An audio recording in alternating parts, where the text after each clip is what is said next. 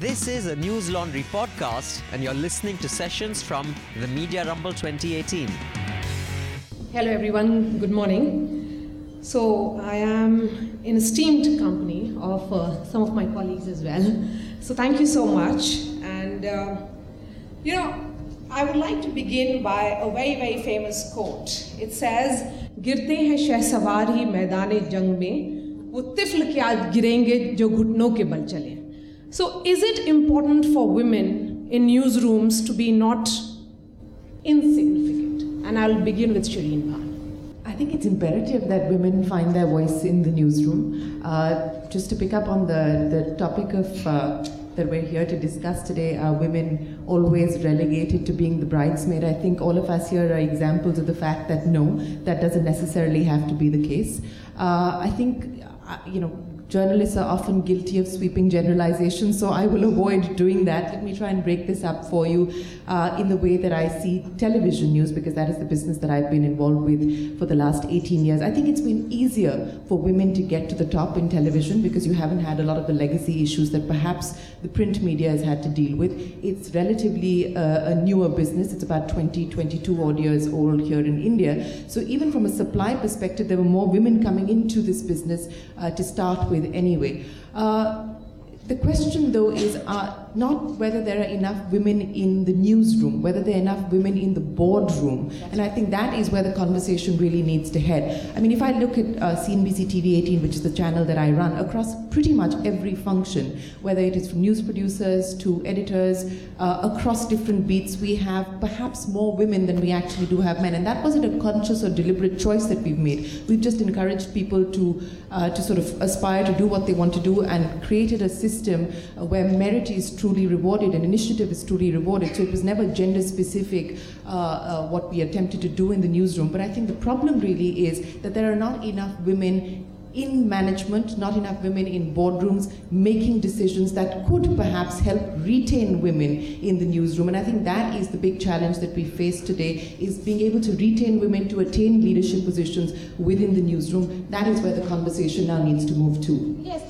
Durga, would you say that it's to do with also that uh, sometimes when women are in position of power, not every, in, not in all newsrooms, they do not really encourage women. So there, there, I mean, while we understand feminist theories that you know you should be having more women as allies, women when they take this position of power, and there are very few of them in newsrooms across the country, they really do not encourage women as much. Um, yes and no. I think you're absolutely right that um, I think four or five years ago, uh, I think I definitely didn't actively think about how will I uh, retain women across, uh, you know, first generation workers, middle management, uh, sales, design, technology, editorial, and so on. Right? It's only in the last two and a half, three years, I think I've become very, very aware um, of the fairly complex layered challenges that are there, okay, across a media organization. Um, I think it's very different for an English speaking newsroom where the incoming women are far more confident uh, and face a certain, certain set of challenges, as Shireen puts it. I think um, they're all they're all managing different beats. They're good reporters, but do they actually become editors? Do they actually become managing editors? Do they lead newsrooms? I think the proportion shrinks dramatically. I think for uh, the languages, it's a completely different reality yes. uh, of safety, of convincing their families to work. I think the men in language newsrooms gang up. Uh, and are very, very uh, patronizing and, and don't really know how to deal with women and feel even more threatened than they typically do, right? It's something that I've noticed in my experience. I think with technology, the challenge is very much about just recruiting, right? So, uh, and, for sales, it is about, uh, I think traditionally in India, uh, sales teams have hired good-looking women because they want them to go sell to agencies which are full of men, right? So it's shocking uh, but I've had very, very educated, smart men making calls like this, right? Uh, so I think the, the challenges are only now are we even talking about it, right? I couldn't even sit here and say these things because A, I wasn't in this position before, but the fact that we can actually sit and talk about it and I can you know, everyone is looking at the numbers, at least it's, and I'm, I'm again, I'm speaking of, I think, the Indian Express Group, the uh, Network 18, couple of the companies that I've been in. I'm not speaking of the larger. Again, vernacular is very, very different. And we don't have anyone here Yes. uh, from vernacular, which I think is a loss to get that perspective. Yeah. But I think that's a huge uh, challenge. While we do talk about that management also acknowledges that there is a need for having women in boardrooms, but how many of them have, be, have managed to really achieve that? You know, there is an acknowledgement of a problem, but how many do they actually ensure that women reach that level? Uh, Coomi, you know, you have had a long inning in journalism, and when you look back, yes, these were conversations that never took in the past. Now we are talking about it because women are increasingly taking up that leadership role, but it's few and far between. Uh, when you look at this transition that has taken place, would you say that when we say that women are bridesmaid in or flower girls in newsrooms, it's very much the case across. It's not to do with newsroom alone because newsroom in, in many ways is a reflection of how management companies are run across. I don't uh, really agree with this title of bridesmaid, not bride. Apart from myself, I think the three esteemed uh, people on the panel are all brides in their own right. And uh, we have quite a few examples of uh, them. Um, I can give you from uh, your NDTV, for example. The top person is uh, both at one time. Barkha was the top. So was um, Sonia Verma. Um, Mrinal Pandey was the head of the Hindustan Times. Uh, Navika is pretty, I think, around the top in uh, Times now. And you'll find several other e- examples, which, I mean, compared to what it was when I started out in the profession uh, in the 1970s, I mean, there was barely a person to be seen in a newsroom.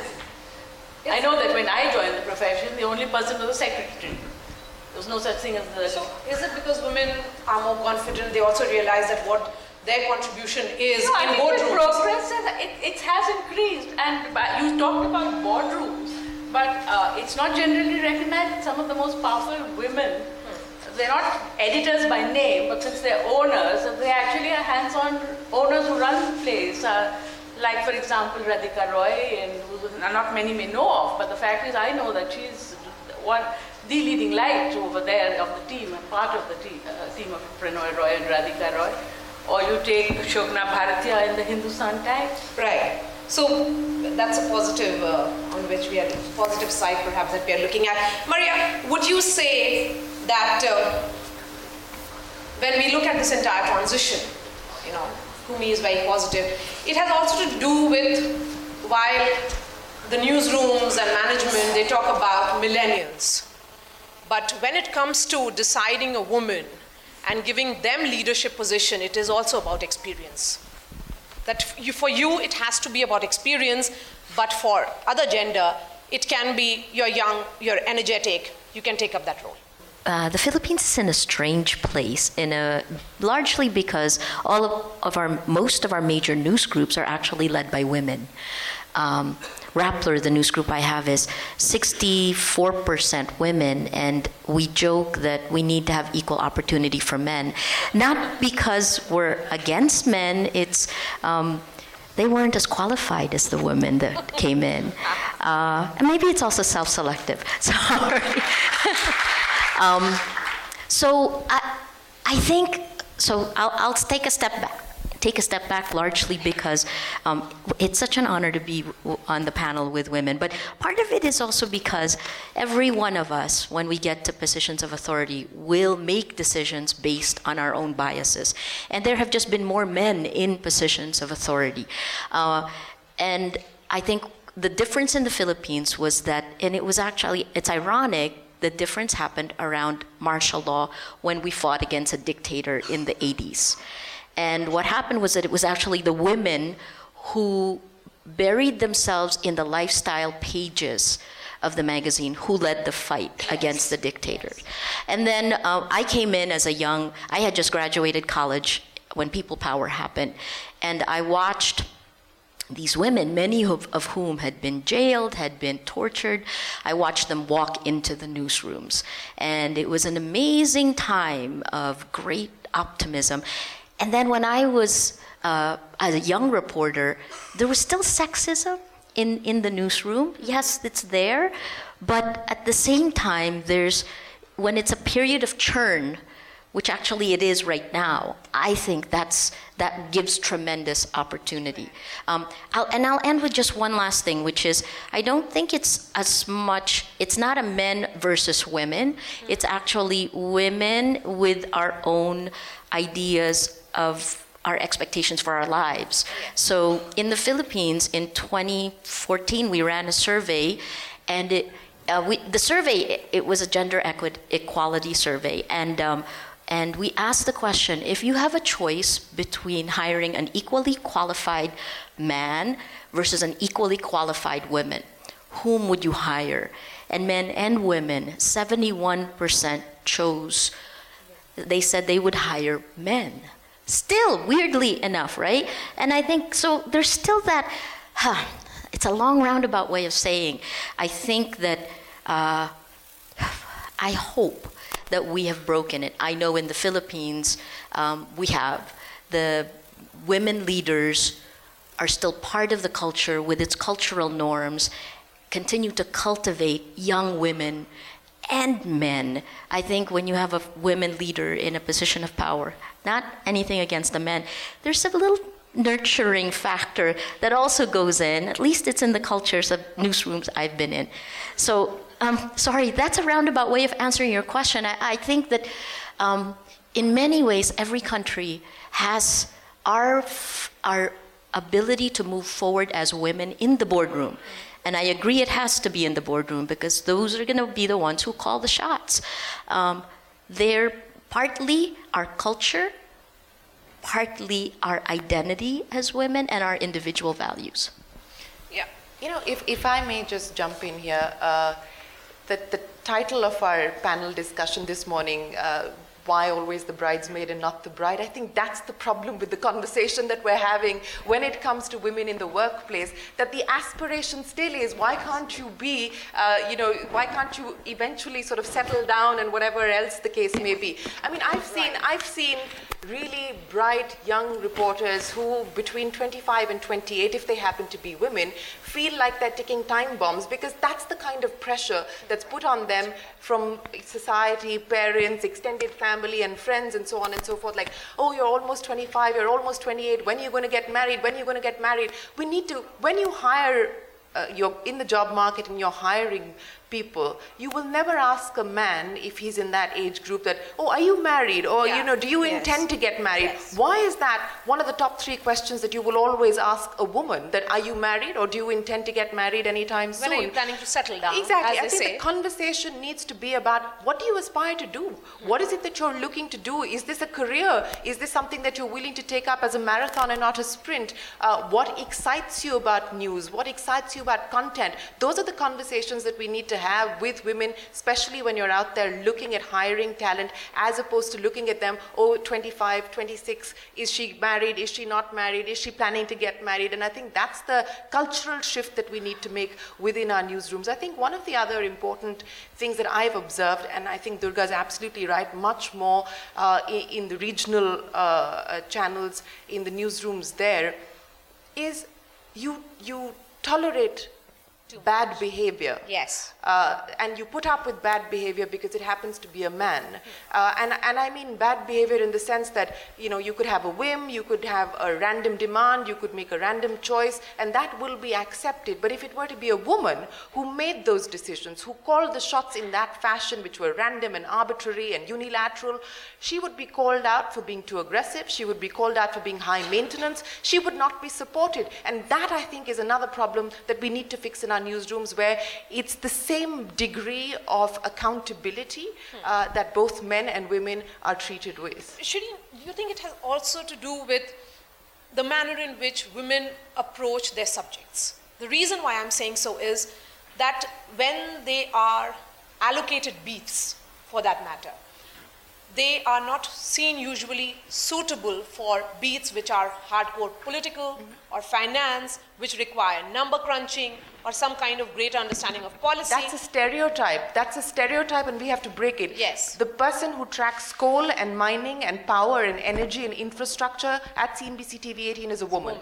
The yes. person who tracks auto, banking, finance is a woman. You know, so these are stereotypes that we need to get rid of. It's in it's in your head that oh, this is you know the softer stuff, and I don't know what ev- what that means. Even the softer stuff, you know, used to be relegated to lifestyle and entertainment. That that was what women reporters could do or women journalists could do. That's absolutely not true, and I don't think that's been the case for the last several years now. So I don't believe that it's a new phenomena.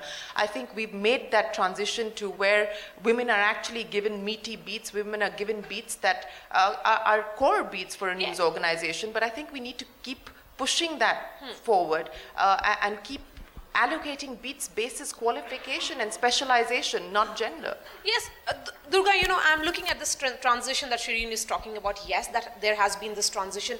But when it comes to discussion on, say, politics for that matter, do you think it's important for women in particular to be more grounded? The reason why I'm saying is that you may have a greater understanding of your beat because you interact with a lot more people, you put in much more than is expected out of you because you realize that you'll be judged a little more and it's tougher.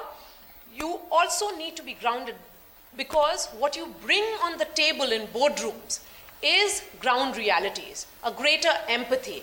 And that's what I'm saying that, you know, in, during the course of my election coverage, what stands out is, particularly when you say that you relate to caste identities and you bring your own identity because you're coming from a small town or you come from a, uh, fr- from a state which has a greater understanding of politics. I'm saying, do you think it's important for them to have a perspective which is not picked up? A perspective which is more original? Yeah. No, so I think uh, representation is terribly important. I think the, uh, the way we define diversity in India uh, has to involve caste. I don't think, uh, I think most uh, English newsrooms are very upper caste Yes. in India. I don't think it, uh, we, uh, I think at this point, um you know, there are some publicized efforts in different newsrooms to allocate quotas and so on.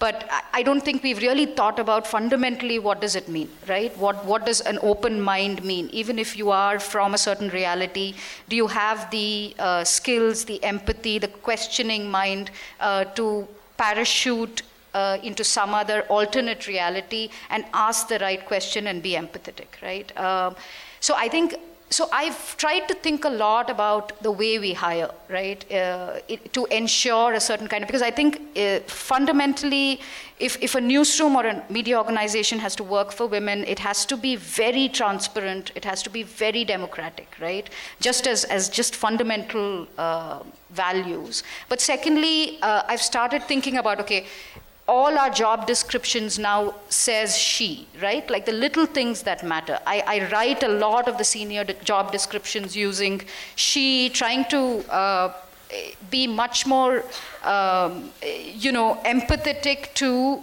hiring women in the language that i use. Uh, i definitely do a lot of very, very open discussion, both with men and women of different levels, to try and understand what's going on, what are they thinking, where are they from, which states are they from, and so on. Uh, in technology, I actively and biasly try to look for women because it is so hard, right? There's just not enough of a supply chain, especially when you're in Noida. A lot of um, people living there, uh, and, and here again, we have to, I think Delhi is different from Bombay, Yes. right? It is different from the south, right? There's no point in us running away from it and saying, uh, it's very, very hard for me to get women who are in Gurgaon to travel to Noida. They just don't believe it's safe, right? But men will just make the move, right? They are where their husbands are. So, but I can't say you have to. I have to factor that reality in. It's stupid of me not to, right?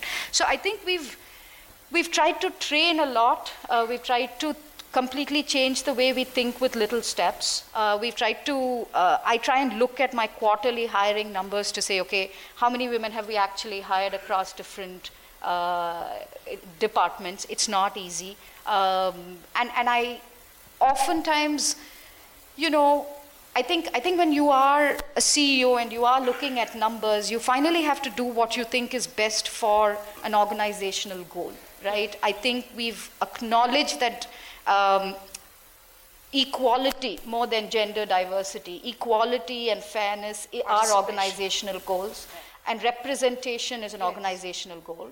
Um, but at the end of the day, I think while I keep all these things in mind, I do um, finally, I don't know how many gender calls I make. I'll have to step back and think about where is it that I'm able to consciously make the gender call and be progressive and do the right thing for the future, and where am I making a short term call? And it's not easy balancing yeah. the two. Yeah. Shireen, quickly for 10 seconds, you made that point about um, that women, even in position of power, for that matter, you, you do, you, you know, you make certain calls even, is it true that even today you are questioned when you make some arbitrary decision and you are seen, are you seen as aggressive enough? Uh, hopefully, I, hopefully I don't make arbitrary decisions. Uh, I, I, think women, uh, or at least my style of working, is a lot more collaborative.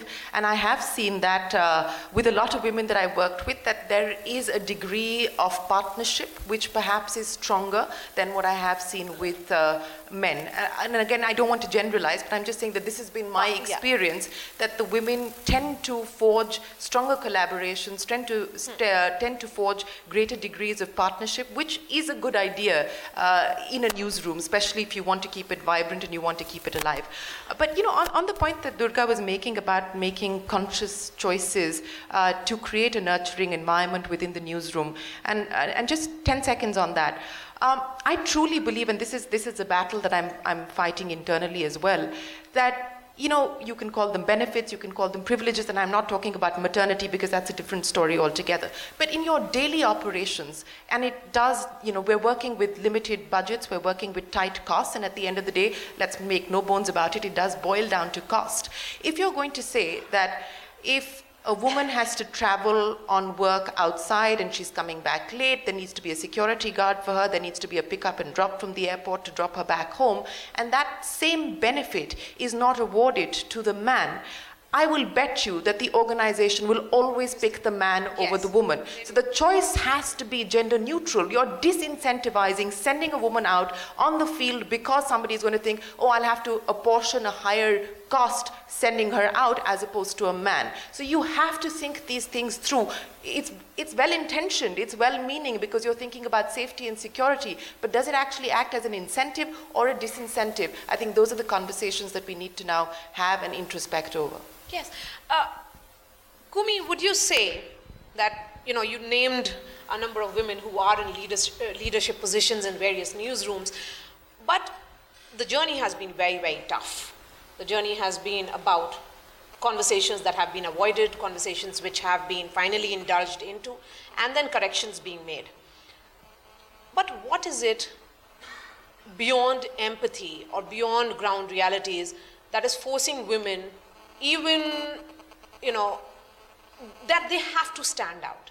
That is the only way they'll survive and thrive. That they have to bring something extra, while that extra element that we talk about is not required from the other gender. You, can be, you could have given 15, 20 years in the field, and then you are accepted. Your experience is seen as your asset. But as far as woman is concerned, when she has given 20 years, 25 years, she's supposed to bring extra even at that stage of her career.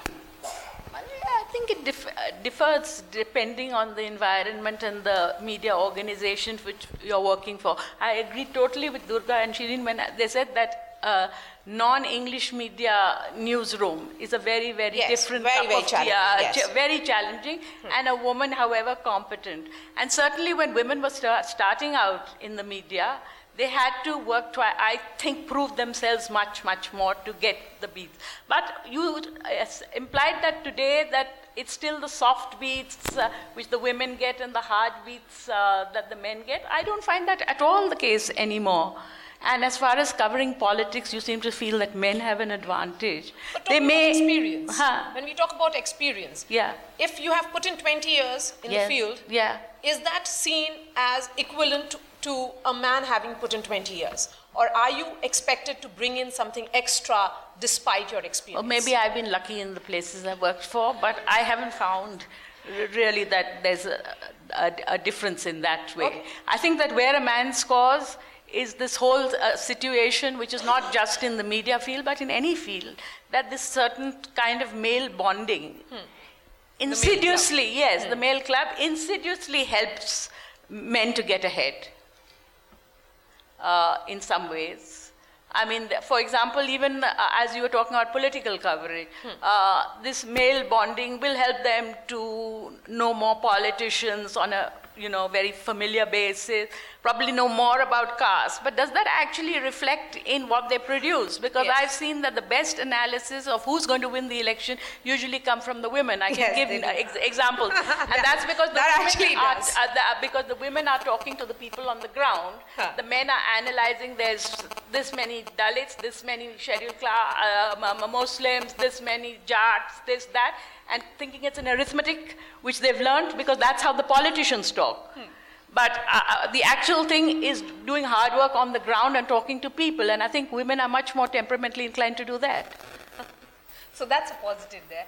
No, but as Shireen said, I don't think there's any experience. which, uh, which expe- now I'm is just trying to and, uh, understand about the experience aspect. Experience, Maria, will you take that question? I Is it experience plus when it comes to women, and just experience when it comes to men? I mean, in management, I would say that that's not true. But again, I think I'm in a in a our country is a, un- in a unique position. Let me put it in terms of CNN um, International, right? At least the experience that I've had there. Um, it, in when I was in my 20s, CNN had decided to hire Asian American women bureau chiefs, and that was in the 80s, right? There are these decisions that are coming in. So I, I, maybe I'm not familiar with the local culture, which is behind the experience versus. I know in television, when you get older, you get gray hair. Maybe you won't be as, but that's on camera. There are those things that we have to deal with, but I will say, uh, in my own experience, and maybe I'm lucky, I've not felt that. And uh, what I do think is, and I agree with Shireen in this one, I think it is the culture of every news group. And the culture of every news group begins, if it's led by women, it can move faster. If by enlightened men, I know Raju is here somewhere. He's he's also doing. Uh, he's pushed this forward in news groups he's led, but it's also limited by the values of the societies we are part of. So, as an outsider to India, for example, my question to Durga when I first met her, I was like, "So, what is it like to be a women leader in India?" Because of course, the if you go by you know generalizations. Um, and i'll go by some an experience i had as early as uh, this would have been in 2001 i'm checking into a hotel. It's 9-11 after 9-11 i'm coming in to cover out of new delhi.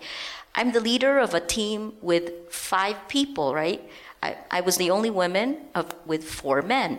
And when we were checking in i was non-existent right? So so I guess I go back to that, right? We can only go as far as our society and our own internal values allow us to.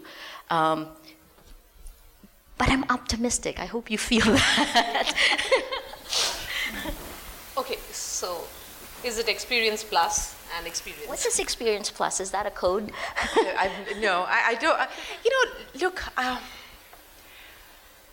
I, I think that uh, I, I don't know what that means exactly, the experience plus, but I think that um that going back again to the fact that, and I'll, I'll, I'll speak from experience. Um, I think women find it harder Yes. to have a conversation about what we should rightfully demand and ask for. And the men perhaps are not uncomfortable having those conversations. We are uncomfortable having those conversations even when it comes to things like compensation. I cannot remember having one conversation in the last 18 years when it comes to compensation, and I don't believe that my male colleagues have had any trouble whatsoever having those conversations. Uh, I don't believe that I've been comfortable to say that, look, um, and, and, I've been lucky, you know, I, I was, I've moved up the ladder fairly quickly, so I there was no cause for me to complain about the fact that I deserve this and I haven't got it. But I'm, you know, every time I thought that I wanted to have a conversation about what I felt was legitimately something that I deserved, um, I was hesitant. And, and men are not. So I think that that's a cultural issue uh, that we need to, to get by. And I think that's also um, uh, an organizational issue that we need to encourage the women to speak up. We need to encourage women to say it's okay to ask for, for, for, help. It's okay to, to raise concerns about the way that you've been treated or what you believe you should have got and you haven't. Uh, I think it's important to encourage the women and the men to speak, but I think women hold themselves back because that's, that's how we're unfortunately engineered or wired. So I think to create that culture that it is okay to ask for what you believe is legitimately yours uh, or a better deal is certainly something that we, we should encourage, and I do encourage that uh, within within our newsroom. I mean, we, you know, we have um, we have uh, women who are leading anchors today on CNBC TV 18 who took uh, their maternity breaks, and uh, you know, the conversation that, that we had with them was look, you are valued, you are appreciated, take the time that you want to take off, but we would like you to come back. We want you to come back. You have to make them feel that there is a sense of ownership in this decision, that the organization supports them equally in the decision. They're not being penalized for making that choice. And I think that is very, very important and critical uh, as we create this culture where we want to see more women progress to the top. I'd like to really second totally what Shireen said because it is so, so true. You know, that women are very hesitant, maybe it's the way yes. they're brought up or whatever, about demanding. Where I've seen, uh, you know, newcomers to the newsroom, men who suddenly dem- have all kinds of demands and feel they're, they're God's gift to humanity, whereas the, women are far more modest about what are their actual ability. Maybe it's our cultural training in India. Yes. When we talk about this cultural thing, uh, yes, English newsrooms and particularly newsrooms which are in Delhi, largely most English channels have the newsrooms in Delhi, there are these transitions that are happening. But when what about the vernacular press? What about regional media? When we have, is, is there any change happening at all? I'm just trying to understand because, you know, there are conversations of this nature. But I'm not too sure whether a newsroom, say, in my state of Bihar, or in the neighboring state of West Bengal would ever have these kind of conversations? Yeah. No, so I think firstly it's about five, seven years behind the reality of the English newsroom, right? I think what, um, yeah, even more perhaps. More. Even more, right? Just in terms of, um, I think one, when they come in as trainees, what do they agree to do? They agree to do pretty much anything, right? Whereas when an English uh, intern comes in, their thresholds are much more aggressive than uh, a trainee who comes into a, of course, I'm speaking of the urban reality, into a Hindi newsroom or a, a Tamil newsroom or a Bengali newsroom. Uh, there's also a lot of groupism, right? So you have to find ways to uh, keep making sure that you're promoting the right people, right? So, middle management, there's hardly anyone, right? Women, leave alone senior management. Middle management has no, no women in most uh, vernacular newsrooms. Reporting, obviously, because of television, because of various reasons, uh, has seen women, uh, you see more senior women faces, right? Um, I just want to go back to two things that Shireen mentioned, right? One is this.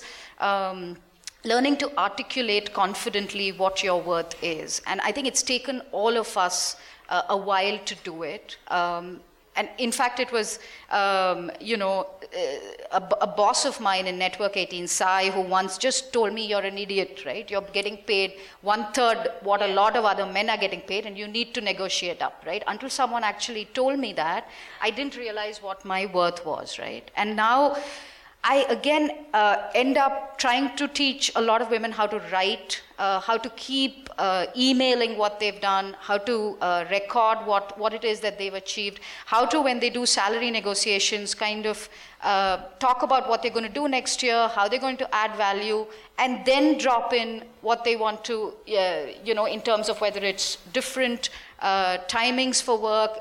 The benefit needs to be at the end. They can't open with, listen, I need to take care of my kid right? I think we need to change uh, the, the order of things there, right? And I don't mean that, I, I just think it's the real practical thing to do to say, listen, this is what I did last year, this is where I'm going to take the business, but I'm going to do it within these hours, right? And I've done that, I think, successfully over the last two, three years.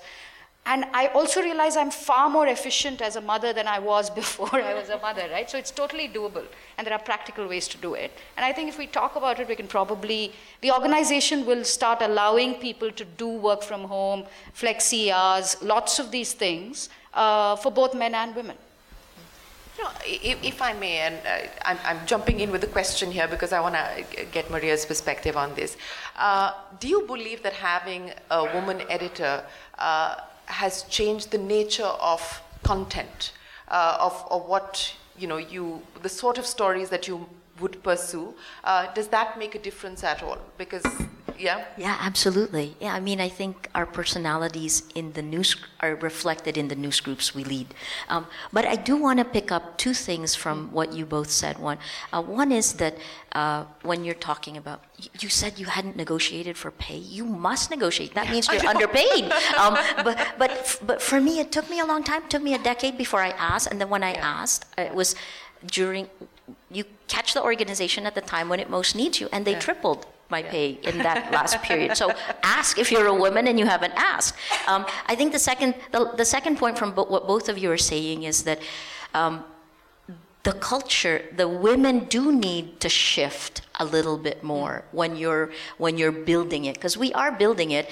Um, but I'll also give you instances when well-meaning efforts by government to try to have gender equality mm. works against, against, women in the organization. Um, and this is something where you talked about it in economic terms. For example, in the Philippines, you can have a three-month maternity leave. Um, in a in a company like ours, where we're less than 100 people, three months paid maternity leave would be uh, really, really, uh, sorry, three months paid without having them would be difficult for us, right? But the women we have, I'll, I'll tell you, are, I, and I don't think she, she, I say this all the time, our head of sales, um, she could take three months. She's in, she's in the, on the, on the um, sales, the business side, right? But she didn't. I mean, she just, you know, she's a great mother. She's got three kids, but as she was being wheeled in to give birth to her last child, she was on the phone closing a deal, you know. Um, I guess that's the, the thing is, in the end, our organizations, the business, does have to shift, but the women who want to come in need to also. Uh, we give up a few things, but I don't think this is just women, men and women as you move up. I just think that we've framed the, the conversation around women to start with when you have a child, you cannot do what the yes. organization needs. Yes, okay, so now that we have to really end this discussion, uh, I'm going back to the title that we began. So, women editors, always the bridesmaid. What are they right now? And how do you define this? Are they really the bridesmaid or what are they? That almost sounds like a man chose the title of our panel. probably, probably did. Yes. Probably did. Sorry. what, okay, so what are they and where will they be in five years? We are starting with Durga and then we'll end this. Uh, women editors, I think, are largely uh, senior editors, I think, or, or board people or CEOs, I think, are relatively absent. I think we are all an exception. Uh, and I hope in five years, uh, you'll see many more uh, women leaders in the media uh, who are truly empowered and not uh, don't have promoters behind them calling the shots or um, boards behind them calling the shots, but truly empowered women leaders. So they're not bridesmaids.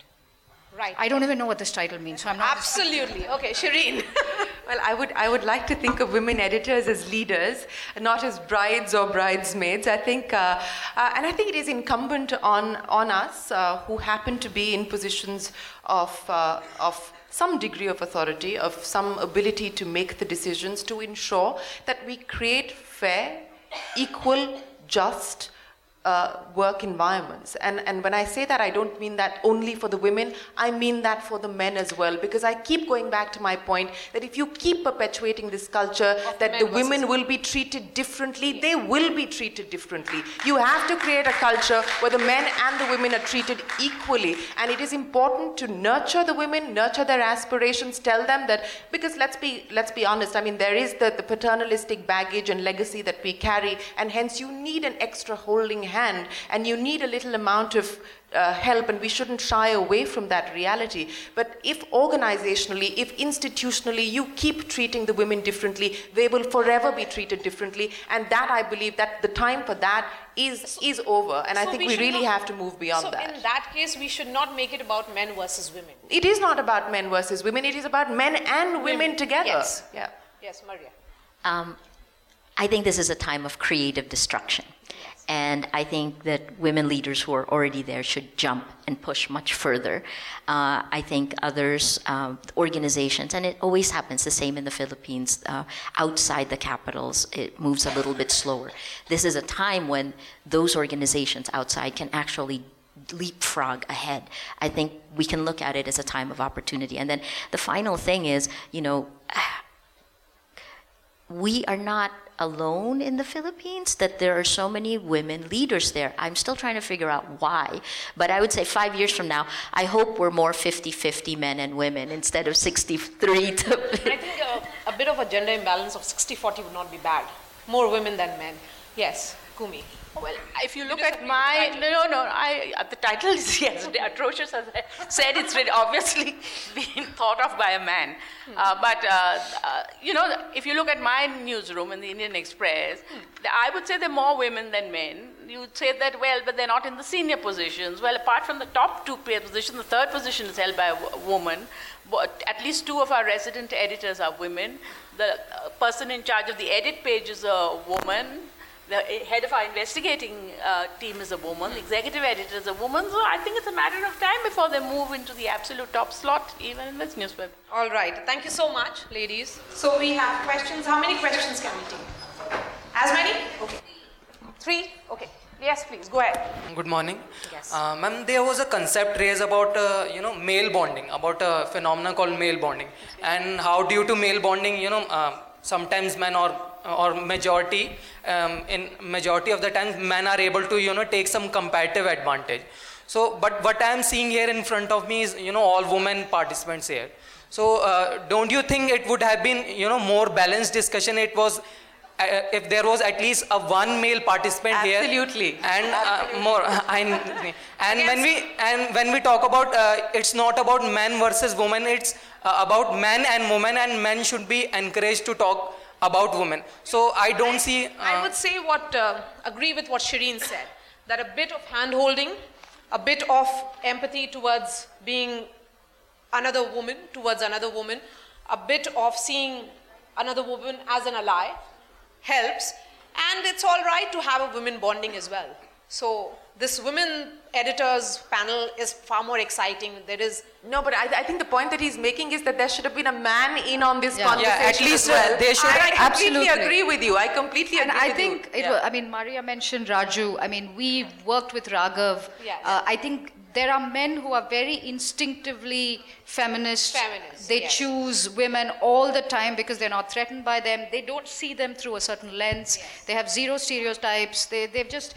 And, and I think it would have been lovely to have uh, A man a vernacular yeah, to be yeah, a man, man, as well yeah, on this. yeah. But also, if you think about it, this we women tend to see all male panels on many things. So, in a weird way, maybe- no, no, no, that's all women panel. no, that's that's one thing. But do, don't you think that you are missing, a, you know, one of the key element that there should have been? No, no, we, we, we, we agree. We agree with you. No, no, no, no. I, I think it's, it's important to have the conversation and include men in the conversation. And I just believe that in the quest for uh, creating a diverse organization, often you lose one side of the conversation because you're focusing purely on the on the women uh, in that effort to try and promote diversity. I think it's absolutely important to encourage a two-way conversation, which includes the men as well. Hi, Shireen. My name is Deepika, and just wanted to first of all say it's been so refreshing to hear your views because you're really, really balanced and not really towards the women's side, which is mostly the conversation these days. My question to you is what's, what, what do you think about paid menstrual leave, which is now a conversation as well? And recently there was an article that after all these asking of benefits, uh, companies are shying away from hiring women. So, what do you have to say about that? Uh, look, as I mentioned, uh, I think we need to think about these benefits that we give out to women very, very carefully because you're already seeing that with the new maternities bill that has been uh, passed by Parliament. Uh, is it actually disincentivizing organizations from hiring women? If you're a small startup and you have 20 people and you know a majority of them happen to be women who do happen to take six months off uh, as paid maternity leave, it is going to be a serious challenge for that organization. So I'm firmly of the belief that you need to move to a system of having family leave. So if a woman is entitled to taking three months off, then a man should be entitled to take three months off paternity leave as well. We encourage this in our newsroom. I mean, if, if uh, you know, uh, it, this, this this notion or idea that if a child has to be dropped and picked up from school or sent to school or daycare and all of that is going to be the woman's responsibility. No, I, I, you know, if there are men within the within the organization within the newsroom who say that we're going to come in a little late because I'm going to go pick up my kid, we encourage that. So I think that is the that is the message that that you need to send out. But I think we need to think about what we're legislating and what we're making mandatory because I think it is going to start acting as a disincentive, especially for smaller organizations to look at hiring more women. And, and I don't believe that we've done enough thinking through on this front yet.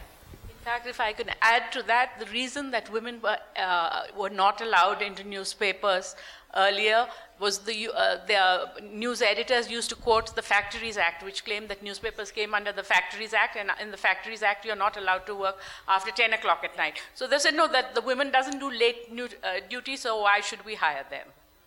It's only when the women said, no, no, we are doing late duty. So uh, th- these uh, uh, special benefits, and I, first time I've heard about a menstruation yes. leave. I mean, obviously no employer is going to take you for. Yes, please. Very good morning, ma'am. My question to Coomi ma'am is that, th- as we all know, there is a rat race and there is a neck to neck competition in every sector for men as well as women.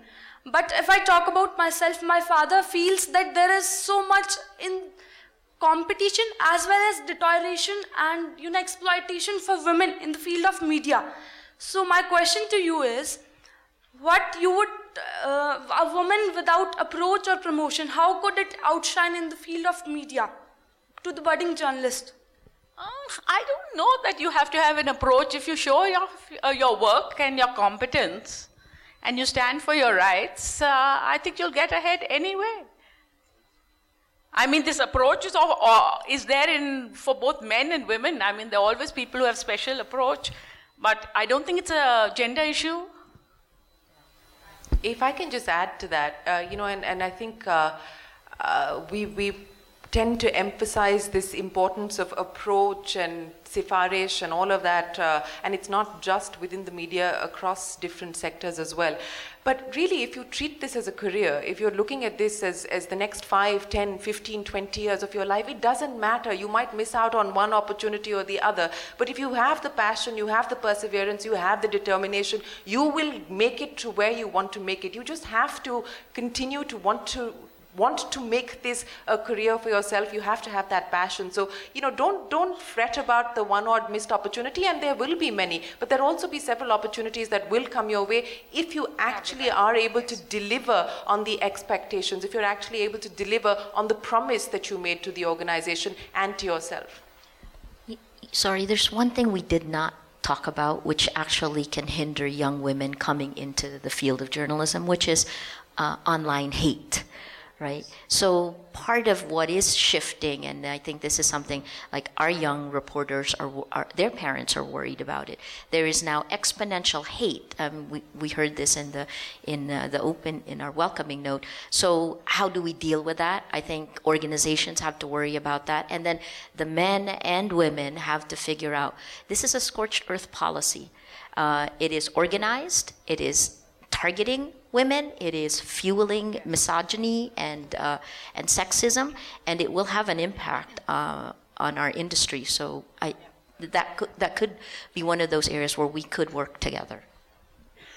The session kind of was a little disappointing for me. Um, I am basically a reporter from a small town, and very clearly the regional aspects is not uh, represented at all. That you acknowledged. Um, what happens to women reporters, women editors, is I'm sure most of us are, uh, are should be aware of. We've had girls committing suicide. Uh, in some of the smallest of places, you talk about aspirations. Just go ahead and you know do what you wish to, and you know if you if you are driven by passion, People will notice you, recognize you. No, people pull you down. They question what you wear, they question how you talk to people. They're never sent out on very, very important beats. This is, I am really sorry, but uh, you know, I, I feel that a lot of us are from a very, very privileged class. We have a certain backing, and therefore, probably we are not facing it. But uh, I just wanted to, I mean, I couldn't stop myself from expressing. I don't know the situation in Philippines, uh, but it is a sad state. I, I do not know how uh, in Delhi this is not being. Uh, and somehow I felt that we were being so apologetic of not having men on board. Uh, uh, of course, we all look for equality, but this is a time that women have been pushed down, and this is a, you know, this the media has never recognized women. As uh, you know, a few people have come forward, but um, you know, the, the, aspirations are very high uh, in small towns and you know smaller places, but it's so difficult for them to yes. come out. So, yes. so thank you so much. Yeah, thank I you. think thank you so much. That's very important. I think. the, yeah, so I think the battles in regional media and regional. No, the reality. I mean, yes. when you sit and listen to the reality of yes uh, and I'm, I'm sorry to keep calling. Okay. Delhi शहर में हिंदी में बात करूँगा दिल्ली शहर में या बॉम्बे में या बिग टाउन्स में जो न्यूज़ रूम हैं जो रिपोर्टर्स हैं वो हैं लेकिन असली माल माल तो वहाँ है जो गाँवों में जो कस्बों में जो रिपोर्टर्स जो स्ट्रिंगर्स हैं जो सत्तर रुपये पाँच सेंटीमीटर के पैसे पाते हैं वहाँ पे औरतों को लड़कियों को कैसे रोपिन किया जाएगा सिक्योरिटी इन्वायरमेंट नोएडा में दिल्ली का सारे मेजर न्यूज़ रूम्स नोएडा में है फ़िल्म सिटी में है जो फ़िल्म सिटी में तो ठीक है सिक्योरिटी का बंदोबस्त है लेकिन जो लड़कियाँ थोड़े अन्य न्यूज़ रूम्स में आती हैं उनके लिए क्या कहीं सोचा जाता है No, no, I have thought of this. Let me talk to you a little bit about this, right? So, I'm sorry I'm speaking in English. My Hindi is not great. Uh, but this is a reality that uh, I've encountered over the last six months, saying that the physical safety of women around Noida is shocking, right? Uh, when they have encountered uh, a sexually offensive or threatening scenario within the office, and we have laid off and taken an immediate action uh, to those two men I was constantly worried about what would happen to them when they left the office, right? So I had to talk to the police, we arranged security, uh, we changed her phone. I did a number of practical things. I don't have the answer, but I think definitely uh, one, I think what I was encouraged by, and I'm not speaking to, uh, you know, the, the, the, woman's questions where, where I'm only speaking to the urban reality of vernacular newsrooms. Um, But one, I think they all spoke up, right? They all spoke up saying, one, we cannot talk to our parents because uh, we are from Rajasthan or we are from UP. We are first generation workers who are coming into Delhi. If we talk to our families, we'll be asked to return immediately, right? We lose our jobs and we don't want to do that. We can't speak to anyone within the newsroom and we are scared about leaving the office because we think that these guys will troll us, right? They'll follow us, they will call us, do missed calls, etc., etc., right? Um, and we had one, I mean, I had two people in HR constantly checking in on them for a period of one month till they felt comfortable, sir. So beyond that, every week we sit and talk to the newsroom saying, how are you feeling about your physical safety, about your mental safety? Are you having the right conversations? But I fully acknowledge that the physical safety of women is a big problem uh, around Delhi, at least it's the first time I've encountered it. Um, and I totally agree with you. But I would like to say we are doing some small things, at least in the Indian Express. Even, and I, I don't know how far it will go, but we are trying. Uh, can I give an anecdotal suggestion? When I, Yeah, sure. I worked in the NDTV, NDTV newsroom, when great Radhika Rai used to preside the, the, the system, the, there it was a culture that whenever a girl is dropped, when she waves to the cabby, then, then he will come back.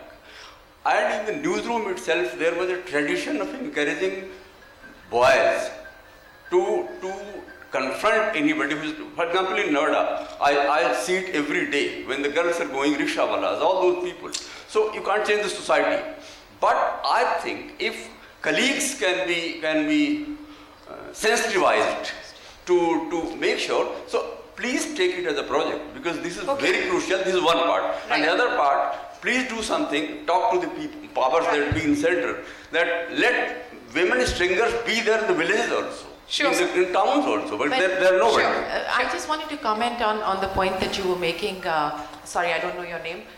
Malini, I, I completely, I think both Durga and I, we, we basically said exactly that, that what we're talking about, and we can only talk about our own experiences, and we do have privileged experiences. I'm sure the situation is very different. We see it across uh, the newsroom in the regional newsrooms that operate alongside us, so I cannot imagine what it must be like uh, to be operating out of a local channel, uh, channel out of Bihar or a regional channel out of UP. I would imagine that the problems are very, very different and would require different answers and different solutions. I just don't know that or believe that I'm the right person to be able to address that in any authentic fashion.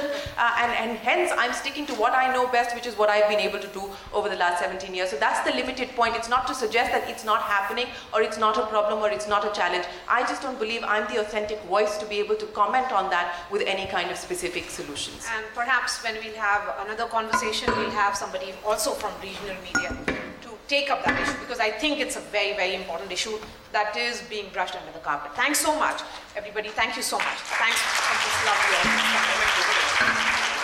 All the Newslaundry podcasts are available on Stitcher, iTunes, and any other podcast platform. Please subscribe to Newslaundry. Help us keep news independent. To catch all our podcasts on news, pop culture, current affairs, and sport, visit newslaundry.com. Follow us on Facebook, Twitter, and Instagram, and subscribe to our YouTube channel.